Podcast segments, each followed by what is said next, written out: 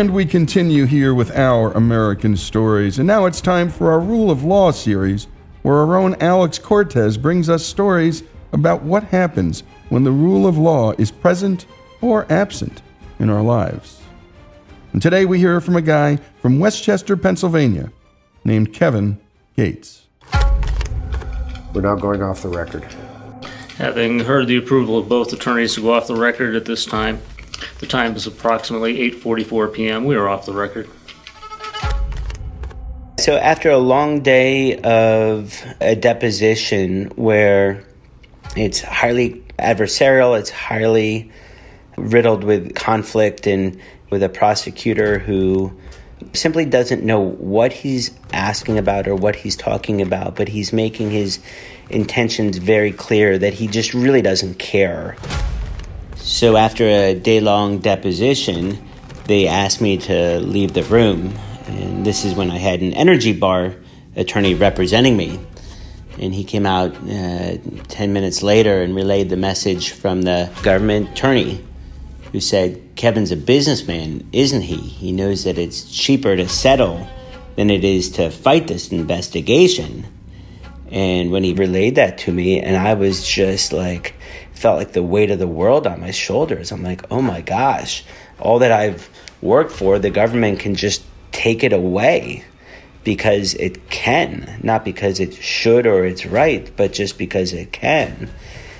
And I guess it was that night on the on the train ride home, I said, you know what? It's not going to happen. It's not going to happen. I'm going to I'm going to fight this because I can. Kevin Gates is in the less than three percent of people who refuse to settle with the government when they come after you. Here's the man and Eagle Scout that they should have thought twice about. We are the youngest of six. I guess my childhood is uh, very similar to Rich's. Oh yeah, Kevin is an identical twin. The government will be taking on two of them. Here's Rich. Our mother was diagnosed with cancer when we were in second grade. She ended up passing away when we were in seventh grade. We knew it was terminal. I remember having very clear conversations when we were in fourth or fifth grade. Our mom showing us how to do our own laundry and do the dishes and said, you know, one day when I'm dead and buried, you're going to need to learn how to do this stuff. I remember not understanding it's, and then, but you have a different perspective when you have your own kids. When each of my kids got through some part of the seventh grade, I, I notified each one of them and said, this is the, the, how old I was the day that my mother passed away. Our father, he was incredible. Also during that time when our mother had cancer, he lost his job. So I remember that as being a pretty interesting time. I didn't fully, couldn't even begin to comprehend the magnitude of the stress and the pressure that both of my parents were under. But I remember my, my dad taking long walks when he was unemployed. When our mom passed away, my dad did remarry to a woman who unfortunately also later passed away to leukemia as well. My dad lost two wives and he also lost two sons as well. So I was a chemical engineer. We were both went to University of Virginia, applied to the engineering school. And then right out of school, ended up working at Capital One. And right out of school, that was right when Capital One was starting. Um, and I think the big thing for me is I realized that I wanted to, to work for myself. We'd started several businesses by that time. We were importing rugs from Guatemala. So I had this kind of entrepreneurial bug. In my early twenties, I was trying to figure out what I wanted to do with my life. And this is kind of, um, I was working in a cubicle and not not loving it. I don't think I'm well suited for standard corporate America. And as a hobby, started trading in the equity market because it was fun and interesting. But we didn't have any money to invest. I graduated with a negative net worth. I had student loans, I had a car loan. But the way that we worked it out was we applied for as many credit cards as we could. So I think I was twenty-four years old, had a negative net worth, and I may have had fifteen or twenty credit cards in my wallet. And ended up starting a business with my brother, and it was buying and selling in the stock market. So we get along probably ninety, you know, seven, ninety-eight percent of the time. But when we don't get along, we can really fight. It was awkward. I remember it was at the office when we got into some disagreement and we ended up in like a wrestling match and maybe punching each other. And I remember that our colleagues kind of just looking at us thinking, "What? You know, how do you handle this one?" And we, I think we decided somewhere around there that, you know, we, we have to outgrow that. The good news is I'm forty-seven years old and it's been over a decade since we've had a fist fight. So we're we're, we're maturing. In two thousand eight, the Gates brothers started trading in an energy market called P J M, which enables utility companies to reduce the risks of their investments and therefore enables them to offer lower prices to us. Who knew trading could be such a good thing? And one day, when the twins received something called a rebate payment that was now being offered to everyone participating in the market, including investors, it made their trading even more attractive. So naturally, they increased it. But as Eagle Scouts would, these guys were so ethical that they did something unusual first. So after we got the retroactive rebates in the fall of two thousand nine, we contacted P J M to confirm that they had intended to send us that. And, you know, this is the complete opposite of the behavior of somebody who's committing a fraud. We were open and transparent with the market. Our uh, trader who called the market setter confirmed the specifics of these rebates. He was then asked to stop by a market monitor, and he did. I don't know that he had a legal obligation to stop, but he's a good player. He's a good person. He's an individual who's trying to work with the government and trying to follow the rule of law and trying to be responsible, or is responsible.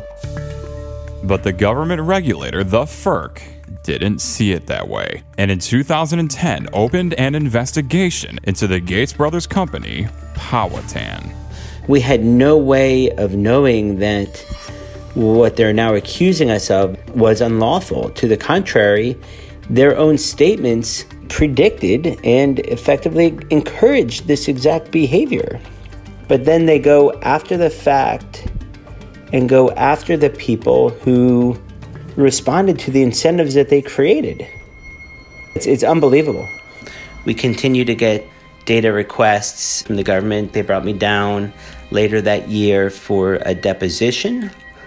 And I remember still at that time not fully appreciating any issues of what took place. So I was sent a request to answer questions. I packed up my bags and, you know, left work and went down to Washington, D C I went the night before to meet with the attorneys who we had engaged, and they wanted to help prep me for the deposition. Uh, and I thought it was overkill. I thought the whole investigation was a joke. I, I knew it was a joke. Uh, the trades were so simple and straightforward. There was nothing here. I didn't understand why I felt I needed to be prepped for something that was so easy. It, it felt like a, a waste of time, because I thought, okay, of course, they're going to ask me a couple of questions. I'm going to give them the answers, and then they're going to let me go home. You know, I was kind of intrigued by the whole process, but never in my mind did I contemplate that that it would later turn out the way that it had, it had done. Because in my mind, yeah, okay, I'll go down, I'll waste one day of my life, but it'll kind of be a cool learning experience. I'll go down to, to Washington and explain to these guys what we were doing. And that'll be the end of it. And then they'll thank me for my time, thank me to, you know, the service to help them out, and then they'll let me go. And you've been hearing the story of the Gates brothers, Kevin and Rich Gates, entrepreneurs doing everything right. And by the way, we're rooting for these guys, right? They're the underdogs. They're the little guys. And the big guy they're fighting, well, it's their own government. And by the way, the government is trying to punish the Gates brothers' company, Powhatan, for something that wasn't against the law, until the government decided after the fact that it should be. And this is called an ex post facto law, which Alexander Hamilton called in Federalist Paper seventy-eight, quote, the favorite and most formidable instrument of tyranny. And it's why the founders explicitly forbade it in the U S Constitution, and that was in Article one, Section nine, Clause three. And my goodness, these founders were brilliant. They were thinking about things like that. The patent is in Article one as well. And my goodness, think about that, that we were protecting ideas, not just property, but intellectual property. And that's why we talk about the Constitution so much here on this show, and rule of law. And when we come back, let me tell you about these Gates boys. They're fighters, and they weren't taking these threats with anything else but a counter threat. You threaten me, I come back at you. The Gates don't relent. And when we come back, more of their story, their fighting story, a rule of law story, here on Our American Story.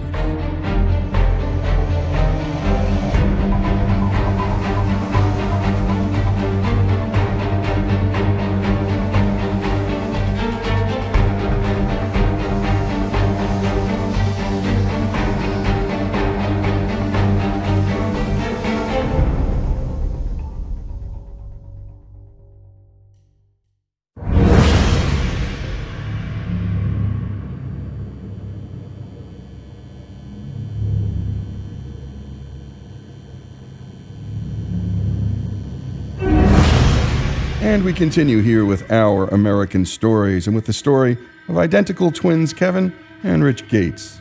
Their trading firm, Powhatan, is being investigated by the government for making trades that not only weren't against the law, but were actually encouraged.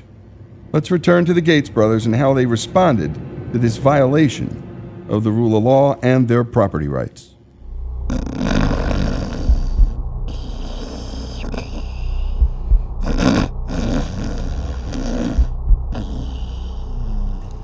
Um, it wasn't the most productive communication. As a matter of fact, one of the um, attorneys from the government came in and fell asleep as he was sitting across the table from me. I've, I've never seen I've never seen that in the private sector. I've never seen anything of the sort in the private sector. That just describes the environment that I was in. You know, they, they were so unprepared that they were even willing to sleep during the deposition. They would ask me a question and I would ask for clarification, and then they would move on to, to something else and say, you know what, I don't even know what I was asking about. Why don't you, why don't we just go in a different direction? So it wasn't productive, but I left still not overly concerned. The questions continued, and the data request, and then I was later brought down, I think it was in two thousand eleven, for a deposition with the former prosecutor. His name is Steve Tabakman, who he fell asleep in two thousand ten. Again, I went down the night before. I was still defended by the energy bar attorney. This attorney worked in D C, and I think he had seen this story before. He, he seemed to have an idea how it was going to unfold, how the game was played in the energy bar, or maybe how the game's played in, in D C generally. And I think he knew the role that he wanted in it. Uh, despite the facts that were so simple, I think he wanted me to settle. In, in my opinion, he didn't want to fight.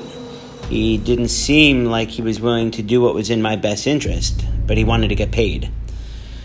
I think he wanted me to pay all of his fees and settle for allegations of manipulation. He took me out the night before, and he introduced me to one of his partners who also charged a lot of money. I was perhaps taking the investigation more seriously because I was like, what's going on here? It's been almost a year and a half, and they haven't figured out that there's not a problem here, and why are they bringing me back asking me more questions? So I had a little problem sleep. I had, I had problems sleeping that night, went in the next morning, and spent a full day answering questions by Steve Tabakman. He's a prosecutor, and I guess some prosecutors think their job is to prosecute no matter what. And I believe that's what he thought, how, how he was behaving. And by way of example, he would ask me questions, and when I would give an answer that didn't fit his narrative, he would just subtly nod his head back and forth, shaking it back and forth like, you know, saying no, like, Kevin, I'm not happy with you. I mean, it can be pretty intimidating. You go in, you're sworn under oath. It can be intimidating. It is intimidating. And especially when somebody like that wields so much power, they have the weight and the resources of the government behind them. And when it's clear they don't give a damn about you or your family or the facts or the law, it's a, it's a terrifying situation to be in. You know, over the years, I've learned that when you're regulated by the F E R C or the government generally, you have to play nice. Over the last decade or so, this particular agency has extracted over a billion dollars of settlements from market participants and destroyed many, many careers. And the big banks couldn't fight. Barclays, Deutsche Bank, J P Morgan, their relationship with the government is more important than any sort of facts of a case. So when the government comes knocking, they have to play nice and they have to settle, even if they, in their heart of hearts, believe or know they didn't do anything wrong. Likewise, the little guys, the individual traders who have one hundred thousand dollars to spend in litigation, they can't fight. And we were in this, you, you know, kind of this sweet middle spot where we weren't We weren't beholden to the F E R C. This was not our, at the time, was not our career. Our relationship with them was not relevant, and what was more relevant was the facts and truth and justice. Plus, we were fortunate that we had been successful in investing, and we had the resources to fight. If they had come a decade earlier, they, they very well could have bankrupted me. And you have to be prepared to spend a decade of your life and probably ten million dollars to, to fight this. And this is money that effectively goes down the drain. It's money that you never see again. And we were just very, very lucky. Well, lucky that we're born in America and we can fight the government, but also lucky of when it had happened and we could fight for the truth. It is tough for a big company to stand up to the government. Wall Street's number one client is the U S government. They're the ones that control their destiny, have the biggest influence on their destiny. Having said that, if more companies fought back, it would make the world a lot better off. Having this cozy relationship where the government comes and levels nonsensical allegations against your business and writing a check and giving the government good headlines, it might make good decision in the short term, but long term, it's very costly for that business and for society at large. In the original attorneys we had, it was clear to me, c- crystal clear, uh, that it seemed like their relationship with they had with the F E R C and the people at the F E R C were more important than the relationship with me, the, the client. It was irrelevant. I was going to pay their invoices that they sent to me, and then they wanted me to settle, but they didn't want to rock the boat at all. They didn't. I asked them early on, I said, how does this play out? After I realized that the F E R C didn't care about the truth or the facts. And I said, how does this play out? And they said, well, you're going to, well, you'll settle on the courtroom steps. And I said, to hell with that. I'm, I'm not settling on the courtroom steps. And that's when I realized that I needed another attorney. But that was clearly what their objective was. I didn't think they were fighting for the truth, not fighting for justice, not, not fighting for right or wrong. I think they were basically just setting me up for a settlement. I remember thinking it was kind of a surreal experience because I needed their help and I felt like these high-priced attorneys just, just didn't want to fight. And that's fine. I understand that if you don't want to fight and don't want to litigate and don't want to do that, just but just say that up front. Tell that up front, hey, you're important to me, but you're really not that important to me. I can try to cut you a, a good settlement deal, but I'm not willing to go to the mat and fight for this. So fired those attorneys. And we're really now deeply rooting for the Gates brothers because, my goodness, what they're going through. Well, this happens all the time, folks, to American business. You may not be aware of it because you don't own businesses, and it's not like your bosses are going to tell you about these things. But there are costs to you. There are costs to society because when they settle these unjust cases, well, they pass along the cost to customers. But the worst part of this is that it's just a total abdication of rule of law. And when we come back, we're going to continue with the Gates brothers saga. But know this, less than three percent of all people fight their own government in cases like this. And I think every American understands this because the agency that's over us, the federal agency, is the I R S. We've all been there where our accountant tells us, hey, look, you didn't do anything wrong, but the I R S wants you to pay this, and you just better pay it. And by the way, now we know what it's like to be guilty uh, first and have to prove our innocence. And of course, the accountant always says the same thing, just pay, and we do.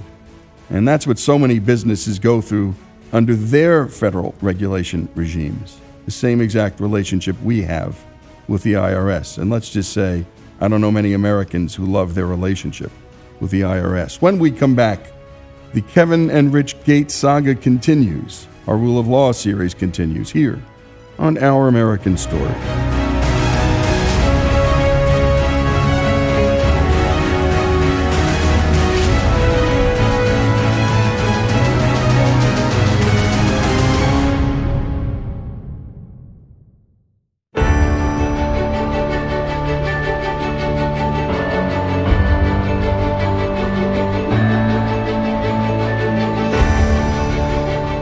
And we return to Our American Stories and to the Kevin and Rich Gates story. Let's pick up where we last left off. During one point of the investigation, we had sent them legal documents, a brief describing our side of the situation. And that was sent to them on a Friday. And the following Monday, they called us up and they said, we dismissed everything. They had apparently read these hundreds of pages of documents and decided that everything was taken out of context. I mean, it was a very clear situation where they're trying to send us a message saying that we don't care, we're not listening, you know, what you say doesn't matter. My sense is they looked at that legal brief and said, oh, they're, you know, one hundred fifty thousand dollars lighter. If I worked for an agency or government or anywhere, I would read the information, I would try to listen. In the subsequent months or years, they asked for a document that was attached in that filing and said they would like to see it. And we said, well, we, it was already in that filing. And my sense is they asked for it because they never read the original filing. Finally, in two thousand thirteen, three years after FERC opened the investigation, they released their twenty-eight page preliminary findings that the Gates brothers' firm Powhatan were market manipulators, and the twins had had enough. Rich and I had come up with the idea of sending a very short response to them. Our response to them was a two-sentence response saying, your preliminary findings make no sense, was the first sentence. And that was for, for a reason. We had finally given up. We said, if you don't care, you know, if you're going to treat us this way, well, it's over. We're done. Done trying to convince the government of the truth. So the Gates brothers decided to do something radical, something that no one's probably ever done before. They created a website to post all of the government's communications with them, all of the filings in the case, everything for anyone to see. It was originally designed as an insurance policy against our reputations. And we said, if you're going to bully us, you're not going to do this in the back alley. We're going to drag you out on the street so that the streetlights can expose your abusive, incompetent behavior with the hope or expectation of holding you accountable.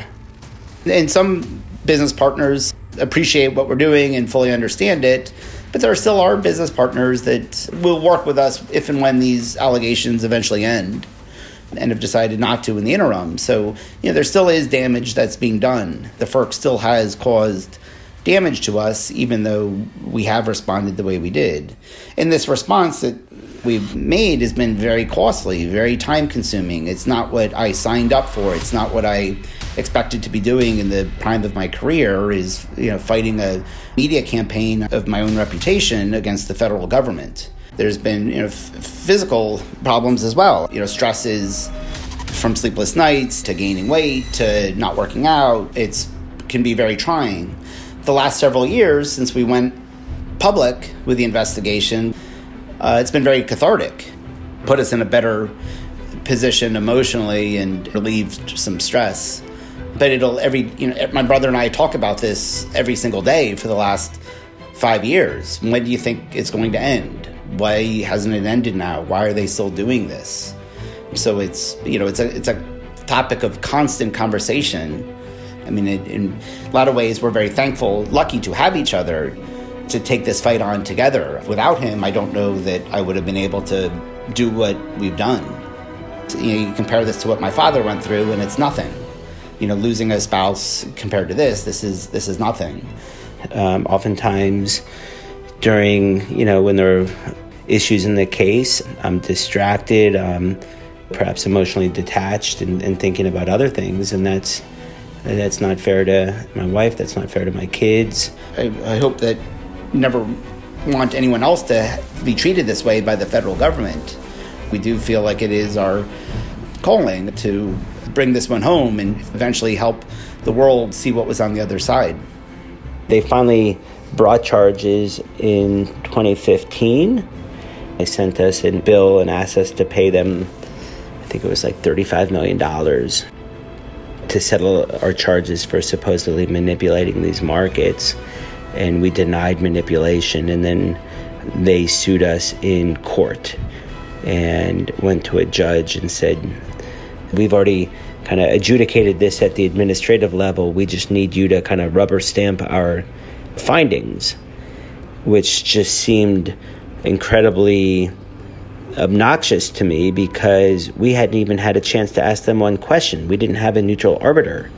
We were on the defensive the whole time, you know, responding to their subpoenas and their data requests and their deposition requests, but we didn't have a chance to ask them one question. We didn't have a an independent judge evaluate the merits of the case. And I don't think they really believed in that argument. And they had already lost that same argument, I think, in at least five other court cases. But I think their real objective was just to kick the can down the road and bleed us of resources. Where we are now is we're almost nine years deep into an investigation, have spent probably three, three and a half million dollars of direct expenses, and haven't had a chance to ask the government one question yet. We haven't been able to present our arguments to a judge. We're just largely on the defensive.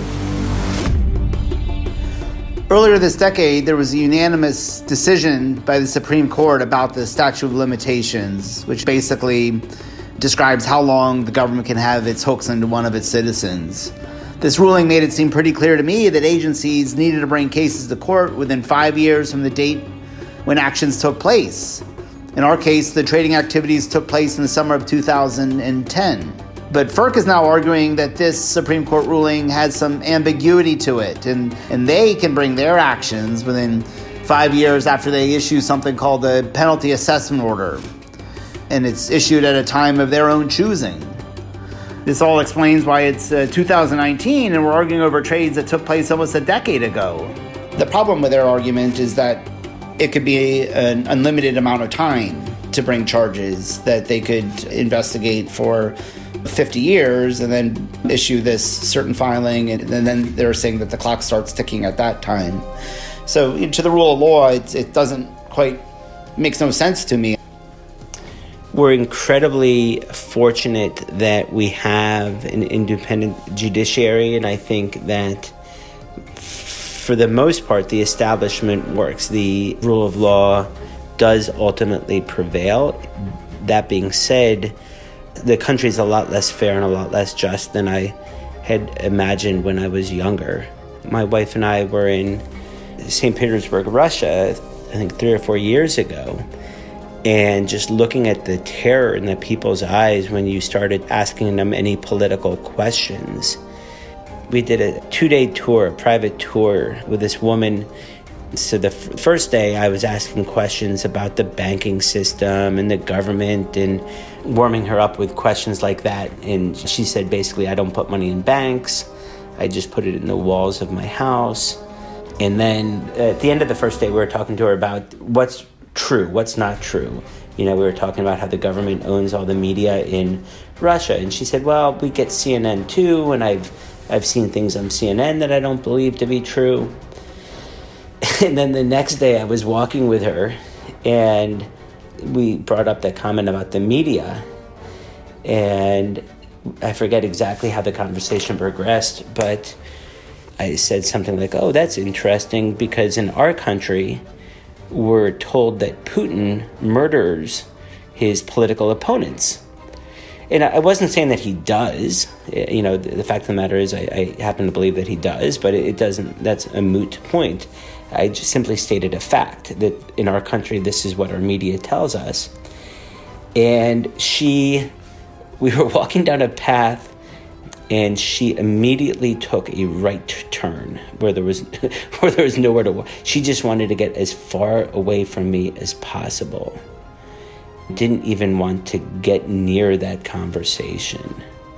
And then later when we got to the garden or whatever she was showing us, she continued the tour and acted like nothing had happened. But it was clear as day that she was just terrified of her government. The fact that she wouldn't even engage in a conversation about what my media tells me about Putin. She wouldn't put money in the bank because she didn't trust the institutions of her country. I realized that just how incredibly lucky we are to be in this country. You know, I envisioned living there and I'm sure I would have been murdered.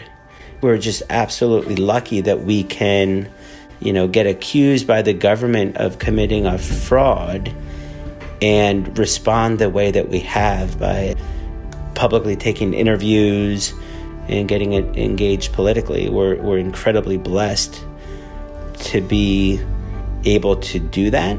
So I, I not a day goes by that I don't appreciate that. That being said, not a day goes by that I don't realize, wow, there's a lot of opportunity for improvement here. And you've been listening to the Kevin and Rich Gates story, the Powhatan story, that's their company, nine years into this battle with the government.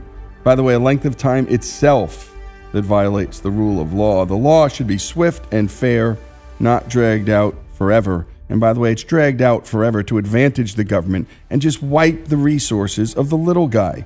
Big guys can play, little guys get killed.